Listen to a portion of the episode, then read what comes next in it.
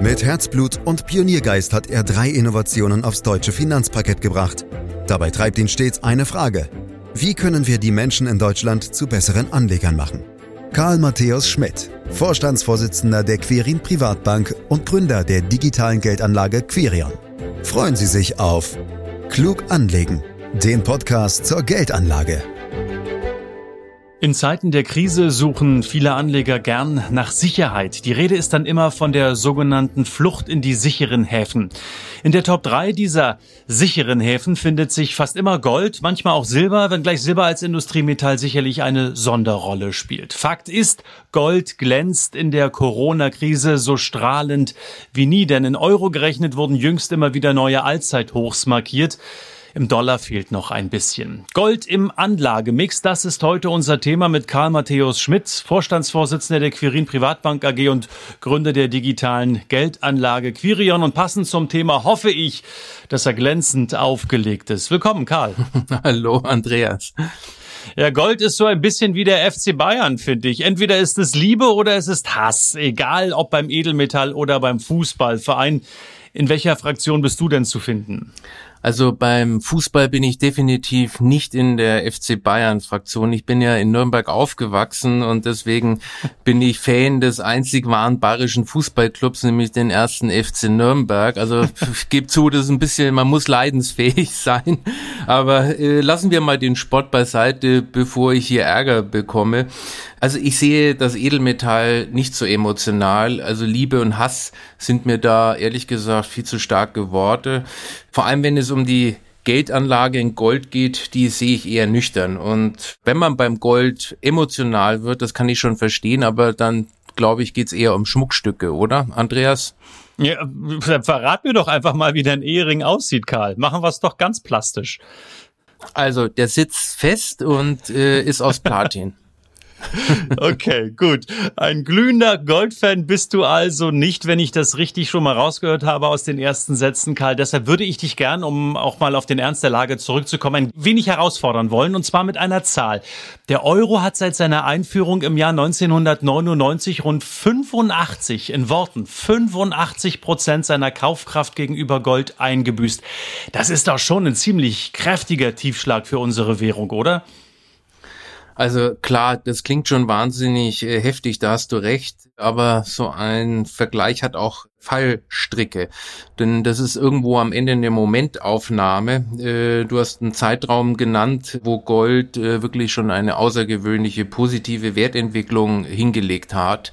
Und ich habe mir mal von meinem Team andere Zeiträume nennen lassen, nämlich zum Beispiel von 1990 bis 2000. Da war der MSCI World bei 12,6 Prozent und Gold bei minus 2,6 äh, Prozent oder mal einen ganz langen Zeitraum von 1975 bis 2018 hat der MSCI World 8,6 Prozent gemacht äh, pro Jahr und Gold ein Plus von 3,8 Prozent nur. Also du siehst, äh, es gibt auch Zeiträume, wo es ganz anders ist.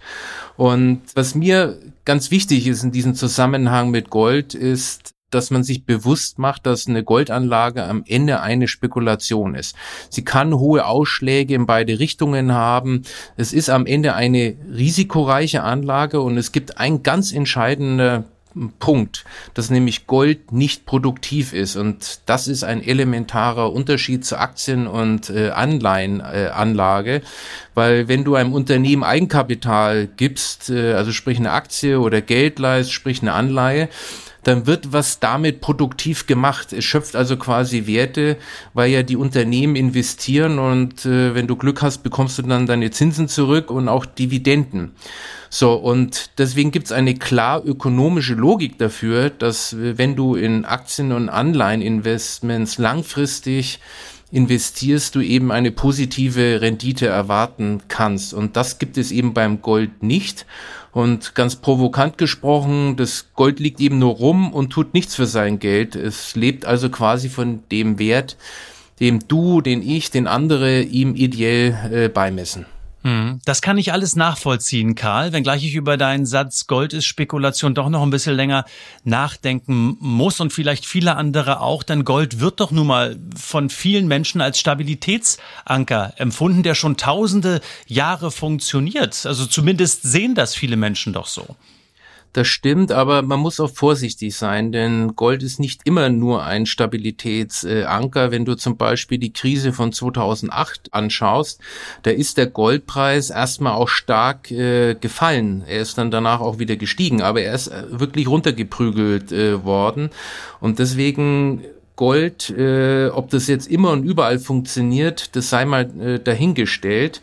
So, und viele Anleger, und da hast du natürlich recht, die legen sich Gold in den Tresor, um sich vor extremen Währungsabwehrungen oder einer Inflation oder gar einer Hyperinflation zu schützen. Und deswegen ist mir ganz wichtig zu sagen, dass Gold ist eine Versicherung. Und wenn man Gold als eine Versicherung ansieht, dann ist es auch total in Ordnung. Aber dann muss ich auch beachten, dass ich es eher in kleinen Stückelungen kaufe und dass ich auch keine Renditeerwartung habe.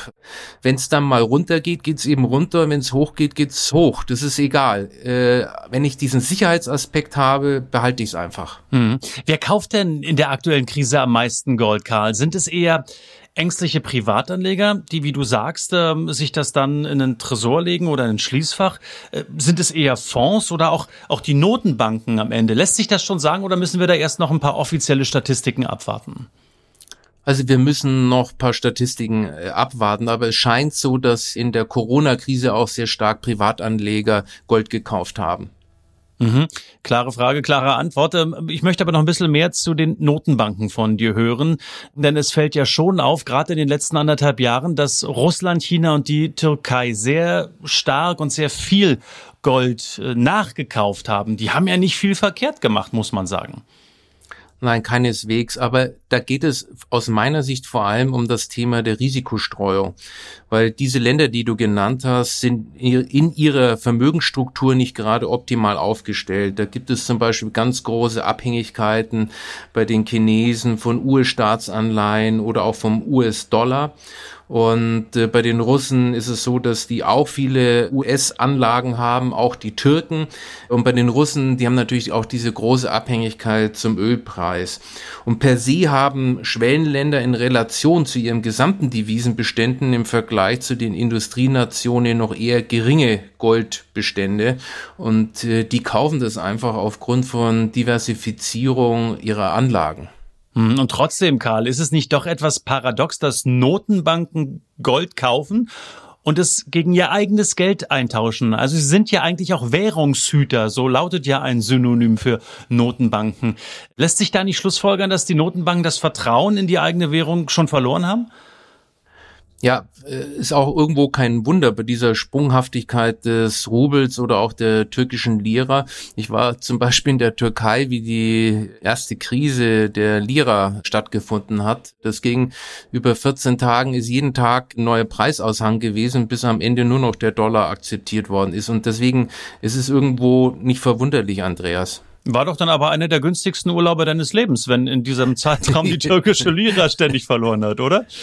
Ja, bis zu einem Zeitpunkt und dann wurde nur noch okay. Euro oder Dollar akzeptiert. Ja. Gab's mehr Eis für die Kinder. Äh, Karl, bei Aktien hast du mal gesagt, die beste Zeit für einen Einstieg ist immer jetzt. Das habe ich mir natürlich gemerkt. Gilt das auch für Gold? Also wenn du mir vorhin zugehört hast, dass aus meiner Sicht Gold eine Versicherung ist. Und wenn man diesen Aspekt herausstellt, dann hast du vollkommen recht, dann ist es wie bei Aktien, dann ist der beste Zeitpunkt äh, immer jetzt. So, und ich warne davor, man sollte wirklich nicht mit Gold versuchen, einen optimalen Ein- und Ausstiegszeitpunkt äh, zu suchen, sondern es wirklich einfach liegen lassen. Mhm. Es gibt ja viele verschiedene Möglichkeiten, Gold zu kaufen. Physisches Gold in Münzen, Krügerrand ist zum Beispiel sehr beliebt und begehrt. Ich habe es angedeutet, auch Fonds, ETCs. Meine Frau übrigens bevorzugt Schmuck. Welche Anlageform empfiehlst du? Schmuck, darüber haben wir ja schon äh, gesprochen. Also die ETCs sind äh, schon interessant. Da ist ja äh, das bekannteste Produkt Xetra Gold. Äh, das heißt, es ist ein Derivat Und äh, dieses Derivat ist aber hinterlegt mit äh, echtem Gold und es liegt auch in dem Fall in Deutschland, in Frankfurt. Ähm, ja, sonst, äh, ja, wie du sagst, in kleinen Stückelungen, ob das der Krügerrand ist oder andere äh, Münzen, das ist mit Sicherheit äh, eine gute Idee. Aber ich würde definitiv äh, davor warnen, im Garten das Gold zu vergraben oder sonst wie zu verstecken. Also der Nachbar lauert immer. Ja, und im schlimmsten Fall findet man es selber einfach nicht wieder und das ist dann ja auch nicht im Sinne des Erfinders. Gibt es denn eine Faustformel, Karl, wie groß der Goldanteil in einem breit diversifizierten Portfolio sein sollte? Also aus meiner Sicht fünf Prozent und dann je nachdem, wie hoch das Sicherheitsempfinden ist, meinetwegen noch ein Plus oder ein Minus von zwei Prozent. Also irgendwo zwischen drei und sieben Prozent. In der Mitte würde ich sagen, fünf ist eine gute Zahl. Also wenn ich das alles zusammenfasse, Karl, höre ich raus, Gold ist ganz okay, aber dein Herz schlägt in der Tat für etwas oder jemand anderen. Äh, beim Thema Goldpreis bekomme ich also, ja was jetzt, Karl? Ein glasklares Ja, aber? Nein, du bekommst ein glasklares Ja, aber man muss sich bewusst sein, es ist eben kein Renditeinvestment. Es ist eine Krisenversicherung.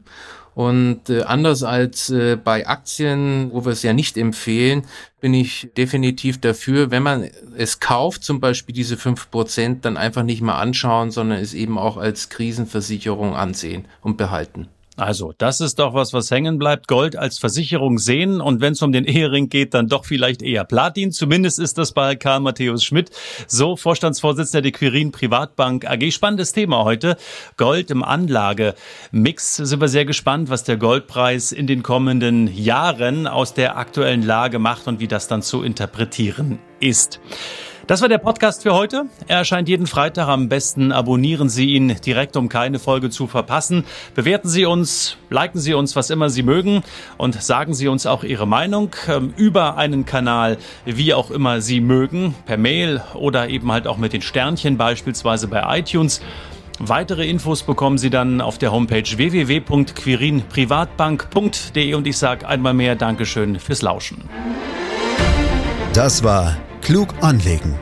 Der Podcast zur Geldanlage der Quirin Privatbank mit dem Vorstandsvorsitzenden Karl Matthäus Schmidt.